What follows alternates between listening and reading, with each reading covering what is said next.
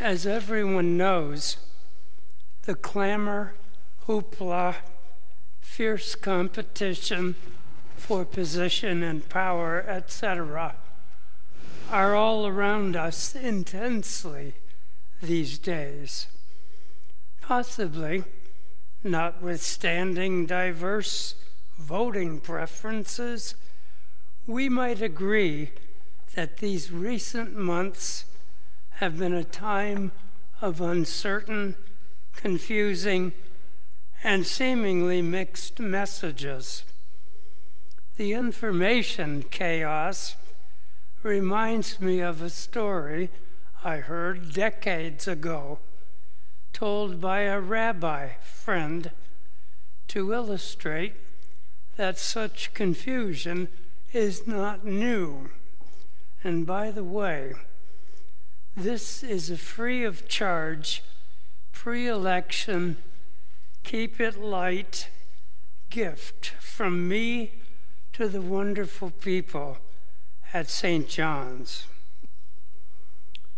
During the Reformation, the Pope was urged to banish non believers from Rome, which would have involved removing Rome's venerable Jewish community. The Pope resisted. They've lived here for centuries, he argued. We can't just kick them out. But his advisers insisted that the holy city must be rendered theologically pure. Well, let's at least give them an opportunity to demonstrate their knowledge of Christian theology, the Pope replied. So an emissary was dispatched to the Jewish quarter to invite the wisest Jewish elder to discuss Christian theology with the Pope on the pain of expulsion. The news threw the Jewish leaders into panic since none of them knew anything about Christian theology. So they assumed they had no choice but to pack up and leave. Their meeting was about to break up when a voice spoke up from the back of the room.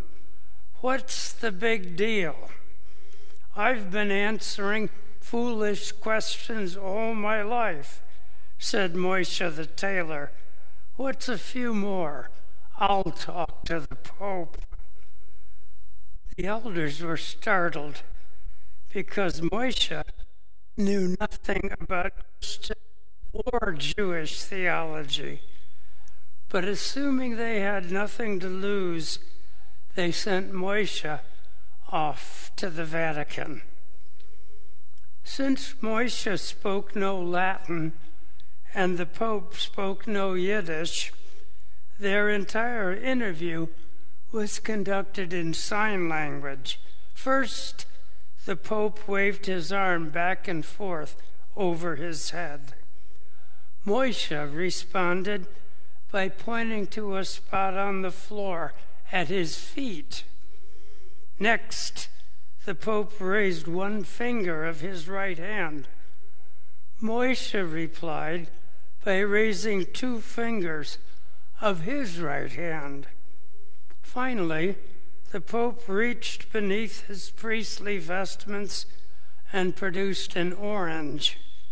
Moishe reached beneath his robe and produced a matzah. With that, the interview concluded. The Pope's advisers rushed in to learn his verdict. These people must stay, the Pope declared. They are totally conversant with Christian theology. First, I waved my arm to indicate that Christianity embraces the entire world. He pointed to the floor, in effect replying, Yes, but its center is here in Rome. Next, I held up one finger to indicate that we believe in one God. he raised two fingers, saying, Yes, but you also believe in the Son and the Holy Ghost. Finally, I produced an orange to indicate that the world is round. He produced a matzah to suggest it appears flat. Meanwhile, back in the Jewish quarter, everyone was preparing to leave when Moshe returned. You can unpack your bags, he announced. I told the Pope a thing or two. Asked to explain, Moshe replied, First, the Pope waved his arm to say, The Jews will get out. I pointed to the floor, saying, Oh, no, you don't. We're staying right here. Next, he pointed his finger at me, saying, I'll poke your eye out. I pointed two fingers at him, saying, I'll poke out both of your eyes. Then he pulled out his lunch, and I pulled out mine. With the November 3rd election expressly in mind, through all the passion and the confusion, on all sides. Christians should keep it simple. We should remember our manners, for instance, respecting those with whom we disagree. If we lose the election, we should be good sports.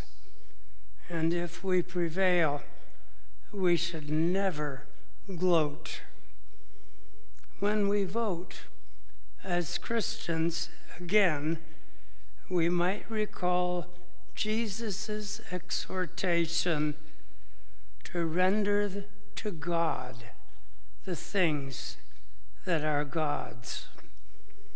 And what things are God's? The welfare of the people, all of them as the things of God, they should never be harmed by the powerful. And the viability of the creation, all of it,